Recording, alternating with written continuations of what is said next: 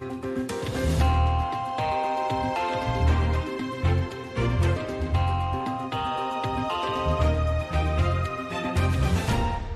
dnešní host byl ve výběru na post generálního tajemníka organizace OECD. Důležité úkoly ho ale čekají i v roli prezidenta České hospodářské komory. Jak zvládá česká ekonomika pandemii, co by udělal jinak a jaké má on sám plány, budu se ptát už za chvíli. Hostem pořadu k věci je prezident hospodářské komory, ale také někdejší ministr průmyslu a obchodu nebo prezidentský kandidát Vladimír Dlouhý. Pěkný večer, díky, že jste přijal pozvání do studia. Dobrý večer, děkuji za pozvání. Prezident hospodářské komory vypadl z boje o post šéfa Organizace pro hospodářskou spolupráci a rozvoj. Tak to jsou titulky z 12. ledna letošního roku. Mrzí vás to? Mrzí. E, asi chcete, abych to dále komentoval. Povídejte. E, je to zajímavé. E, v podstatě zdá se, že mají z těch deseti kandidátů šanci pouze tři. To je australský kandidát, švédská kandidátka za Evropu a švýcarský kandidát, který není považován čistě za Evropana, protože Švýcarsko není v Evropské, v Evropské unii. Eh, je trošku složitější říct, a vlastně tady se o tom s váma bavím vůbec poprvé od toho 12. veřejně. Je složitější třeba říct, že jsem byl dobrý, ale já mám eh, společně třeba s polským kandidátem, který také už, už vypad, mám eh, zpětnou vazbu, že jsme poměrně byli velmi kvalitně profesionálně vnímáni, ale rozhodnutí v první řadě vyloučit polského a českého kandidáta, rovněž estonská kandidátka nemá mnoho šancí. Trošku něco vypovídá o evropském přístupu především velkých evropských zemí.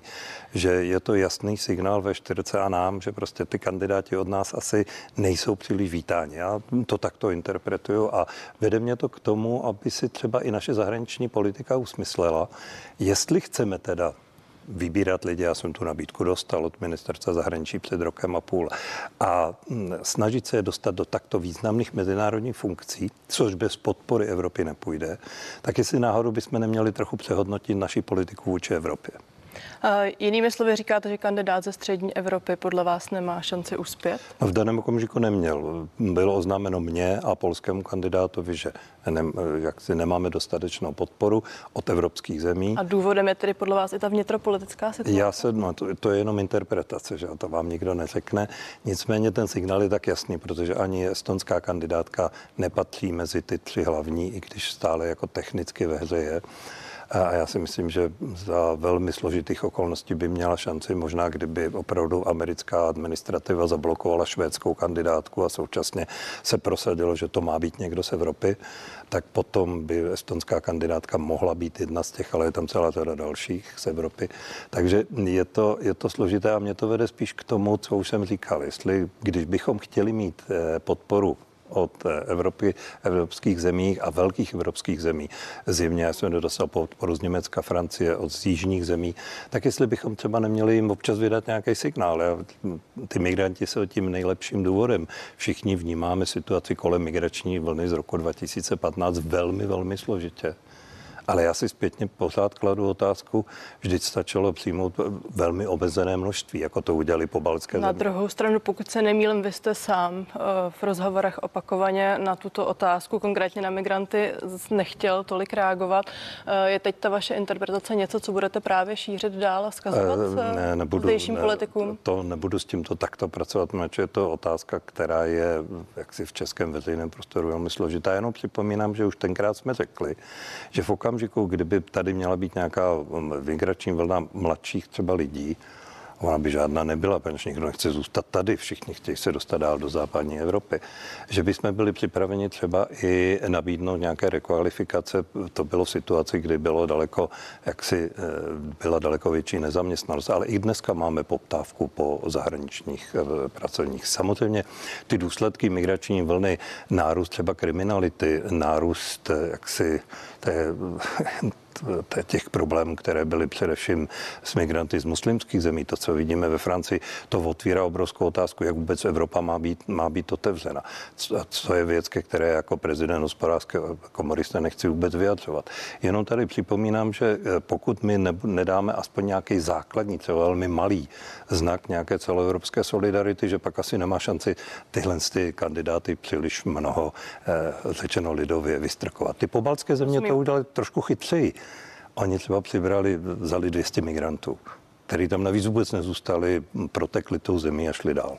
Eh, když odhledneme od té migrace, eh, hodně se mluvilo o tom, že ta role bude i taková transformační, protože Evropu teď pravděpodobně čekají nelehké časy, míří, míříme do velké, minimálně do odhadované recese nebo jen pomalého ekonomického růstu, tak eh, nebyl ten výběr motivovaný i právě těmito okolnostmi?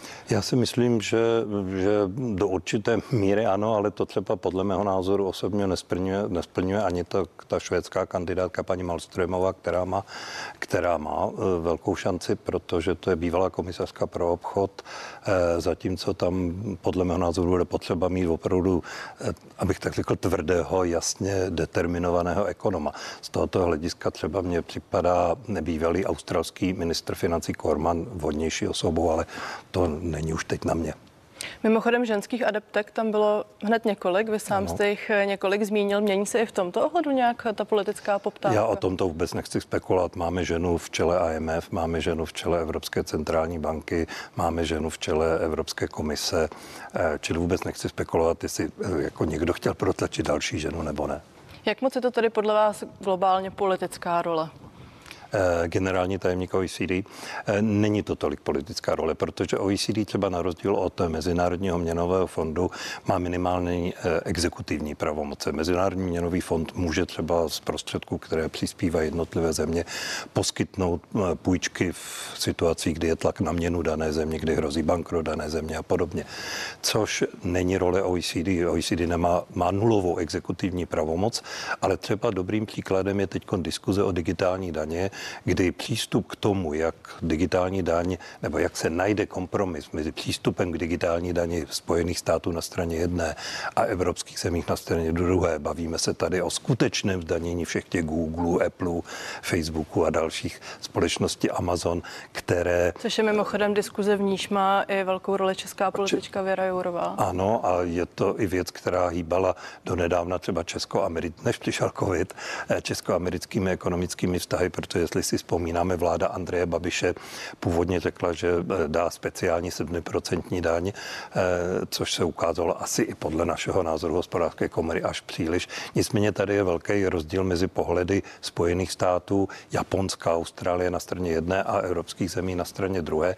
A OECD připravilo během uplynulých let, já bych řekl dneska nejlepší materiál a zase je to jenom materiál, který ty země musí potom schválit a chovat se podle něho, který může být předložen eh, G7 nebo G20 k tomu, aby na těchto platformách došlo k dohodě, jak bude se z digitální daní dále pokračovat, aniž by vypukly obchodní války, aniž by američané museli dávat speciální hm, pomstychtivé clo na francouzské vývozy vína, síru, kabelek a modních produktů do Spojených států.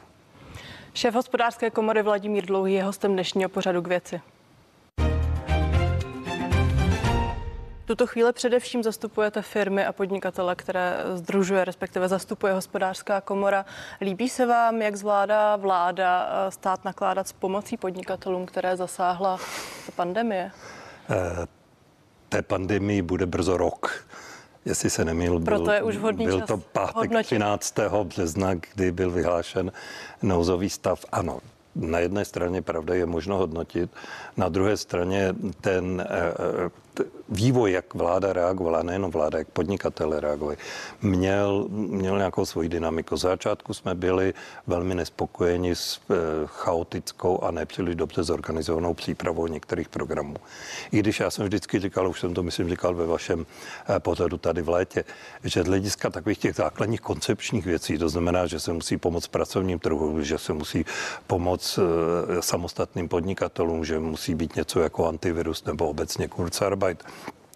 Že musí být tady podpory, že musí být přístup eh, k likviditě, to znamená různé ty úvěrové programy COVID. To dělají všechny země a, a přístup, koncept české vlády se v tom nelišil. Z začátku byl trochu problém s tím, jak eh, to bylo potom organizováno a to zase dává vysvědčení a teď to prostě mě, mě hrozně vytýkáno od našich členů, že e, příliš bráním současnou vládu. Já, jenom, já třeba nejsem voličem žádný ze stran, které momentálně formují vládu, ale Eh, ale mm, jako, víte, ono je to hrozně těžké tam rozhodovat to za prvé.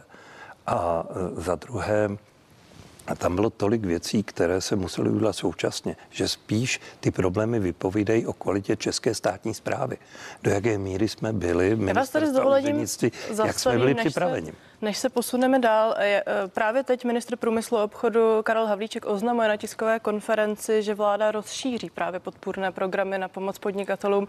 E, nezdá se vám, že pouze nabalujeme další a další covidy, protoheme antiviry a že nepřichází nějaké komplexnější řešení? To jste mě trošku předešla, protože vy jste se mě ptala na celý ten rok, tak já jsem začal tu polovinu.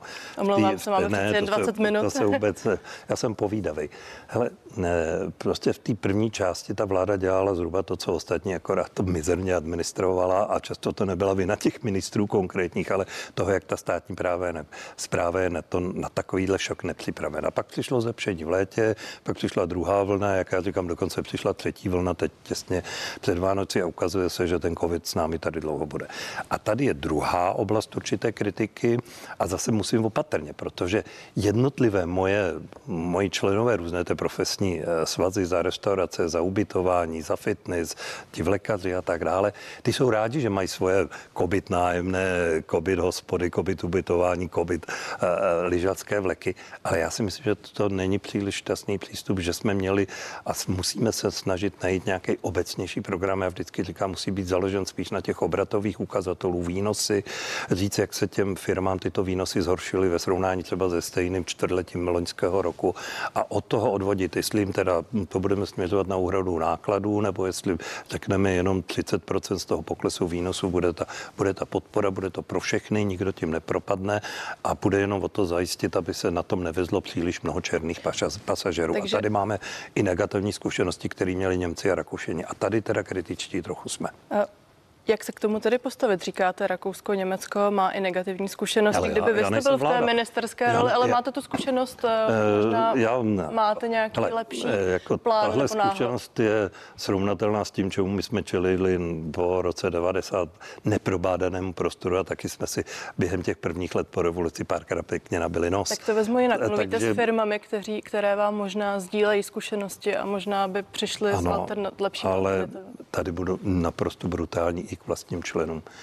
Eh, rozumím tomu, jak si stěžují rozumím tomu, jak správně poukazují na eh, těžkou situaci, ale že by nějaká firma přišla s nějakým zázračným konceptem, každý hraje spíš na sebe. Ten, kdo má hospodu, tak hledí, aby, aby bylo pomoženo restauratéru. Ten, kdo má hotel, tak hledí na hotely. Ten, kdo provozuje služby, tak hledí na sebe. Jako, že by se tady rodil nějaký velký společný koncept, to ne. Navíc, dneska jsme v úplně jiné situaci než loni na jaře. Dneska já tvrdím, že česká ekonomika je rozdělená na tři části. První, malá, té se daří zatraceně dobře, mnohem líp, než se jim před rokem mohlo snít. IT, různé ty rozvozy, internetový prodej, eh, lidé, kteří zajišťují eh, videokonference, myslím teď softwarově i, i hardwarově. Eh, to je malá část, ale těm se daří mnohem lépe. Pak je tady průmysl, především zpracovatelská část ekonomiky, kde některé běží normálně, některé běží hůře, ale běží. A pak je tady dneska už jenom malá část ekonomiky, to jsou ty služby, o kterých jsme před chvilkou mluvili a další. A ty jsou na to naopak daleko hůře než na jaře. Ty potřebují pomoc a tam někdy už to začíná jít na krev. Tam někdy opravdu Když ty se v celém firmy tom procesu podívám právě na vaši roli, na roli hospodářské komory, není to ten moment, kdy vy máte právě tyto firmy? Ano, máme, proto se taky, všimněte si, že my jako tady vystupujeme nejvíce. Ukazovali jste v upoutávce na náš dnešní rozhovor naší jednu z našich posledních konferencí, kde jsme byli s panem Primulou. Viděli jste jistě eh, tiskové konference další. Děláme v podstatě jednu za dva, tři týdny, vydáváme neustále, neustále tiskové zprávy. Snažíme se. Pojďme tedy být nesnažíme. konkrétní, no, protože no, konkrétně já spíše vidím je... informační rozcesník například na vašich stránkách, kde lidi mají poptávat a hledat eh, případné informace. Ale... Já si myslím, že ten informační rozcesník je dělaný velmi dobře, ale já se vrátím k tomu, o čem jsme se bavili teď. Třeba konkrétní věc. Teď chci volat ministru Havlí Havlíčkovi, že dali jsme minulý týden dohromady pracovní skupinu, která by měla připravit něco, o čem už jsem mluvil, to znamená záchranný program, říkáme tomu krabička poslední záchrany pro ty, kteří zatím žádný, žádnou podporu nemají. E, a právě založený třeba na těch obratových ukazatelích. Bylo jedno jednání pracovní Mimochodem, skupiny. jen pro dojasnění, aniž by vás chtěla více přerušovat, eh, co je to za, za skupinu podnikatelů, kteří zatím na, ní, na žádnou podporu nedosáhli? Eh, jsou to, jednak je to malá skupina těch, kteří mají zavřeno, ale nevejdou se do žádných kritérií, aby mohli dostat pomoc. Ale je tady nemalá část ekonomiky, která formálně zavřeno nemá. Eh, už jsem často hovořil o prádelnách, o malých pivovarech. Když jdeme do čistírny, tak eh, generujeme my, obyvateli, když si tam dodá kalhoty vyčistit, tak generujeme prý asi jenom mezi 10 až 15% jejich obratu. To všechno ostatní jsou práce pro hotely, pro restaurace, do určité míry pro nemocnice, které běží, ale některé i velké prádelenské a čistírenské podniky mají až 90% propad svého obratu. Ale ty si nešáhnou na nic, protože formálně jsou otevřené. Některé pivovary samozřejmě jsou Tomu pivovary, rozumím, které... jak jim tady chcete pomoci, co navrhujete? To je to, že bychom vzali jejich obrat, tak jak jim poklesl ve srovnání se stejným čtvrtletím minulého roku, když ti poklesne pro, po obrat o více než 30% tak pak z toho rozdílu nad těch 30% vezmeme zase třeba jenom 30% nebo 40 To už se dohodneme s vládou, aby to zase nebylo příliš excesivní. Budou muset dokázat jasně, proč jim ten obrat poklesl eh, a že to bylo opravdu z důvodu covidu a ne protože už by předtím udělali nějaká špatná podnikatelská rozhodnutí. Ale takhle to nasadili hned Němci, hned Rakušani. Byli potom kritizováni, že se na tom svezlo spousta černých pasažerů. Fajn, tak se poučme, ale zkusme takovýto program eh, dát na stůl třeba zatím jenom pro relativně omezený okruh podnikatelů, ale bylo by to něco, co by bylo na stole i proto, kdyby, nedej bože, ten covid s námi byl déle, než si myslíme. A já osobně si myslím, že nejméně do července s námi tady bude i z hlediska ekonomických dopadů. Dobrá, je to tedy něco, co už je v reálném jednání? No právě, právě měla se, měli jsme dostat signál, kdy se má znova se jí pracovní skupina, která jednou už se sešla minulý týden. Zjistil jsem teď, než jsem šel právě za vámi, že zatím žádný signál nepřišel, tak se bych chtěl, aby v tomto týdnu určitě bylo další jednání. Mimochodem ještě další systémová opatření. Vicepremiér a ministr vnitra Jan Hamáček za ČSSD dnes představil návrh, podle něhož by zaměstnavatelé měli lidem s covidem vyplácet bonus ve výši 250 korun ještě k nemocenské. A co na to říkáte jako šéf hospodářské komory, no, který to, Já to slyším eh, poprvé, nedostalo se to ke mně, respektive viděl jsem jenom v titulcích něco na webech, jsme zase měli jinou práci. No, už se v minulých dnech a týdnech eh, diskutovalo o navýšení nemocenské tak, v případě. A to my jsme, jestli jste viděli naše tiskové prohlášení, musíme upozornit, že se nám to nelíbí ze dvou důvodů. První je podnikatelský, to spadne zase na ty, na ty podnikatele, kteří kromě té části, které se hodně daří, jak už jsem o tom mluvil, tak všichni ostatní přece jenom teď nějakou zátěž z toho covidu větší či menší a někteří hodně velkou mají. Tak to se nám nelíbí za prvé a za druhé. Teď spíš jako říkám, jako, to říkám jako Vladimír Dlouhý člověk, i když někteří kolegové na komoře mě říkají, ať to nahlas neříkám a já to řeknu. Jako, jsou tady přeci lidé se mnoha jinými závažnými onemocněními. A jakkoliv vnímám, že ten covid je momentálně problém, tak je třeba etické těm, kteří mají covid, dávat speciální bonus a těm, kteří mají třeba jiné závažné onemocnění, nedávat. Mně to moc smysl nedává a trochu se mi to nelíbí. Čili eh, nelíbí se mi to ani jako prezidentu hospodářské komory, ani jako Vladimíru Dlouhému občanu této země. A Vladimír Dlouhý zůstává hostem pořadu k věci.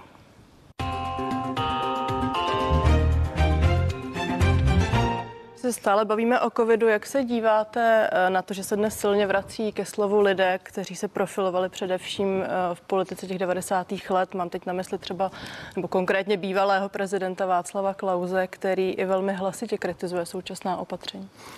Eh, tak zaprvé, já jsem taky takový důsledek ještě 90. let a pořád tu s vámi ještě sedím. Máš, možná právě proto se ptám ale, zrovna na to. ale jak vidíte, já se zase mm, ne neodlišuji v tom veřejném prostoru tím, že bych eh, významně protestoval proti nošení roušek nebo že bych nějak výrazně protestoval proti uzavírání země, když... Neměl jste to nutkání? Protože Neměl. řada lidí evidentně má. Neměl, což vůbec neznamená, že nemám obrovské pochybnosti.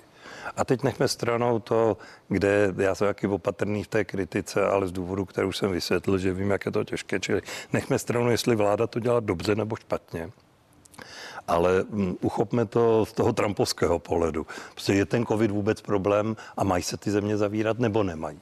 Samozřejmě, že o tom nemusím být bývalým americkým prezidentem, abych o tom měl také velké pochybnosti. Nicméně já jsem člověk, a to Václav Klaus to jistě ví, protože mě dobře zná, který jsem vždycky dal na expertní posudky, na expertní posouzení, na eh, vyjádření eh, názoru skupin lidí, o nich se domnívám, že tomu rozumí, nebo tomu mají rozumět.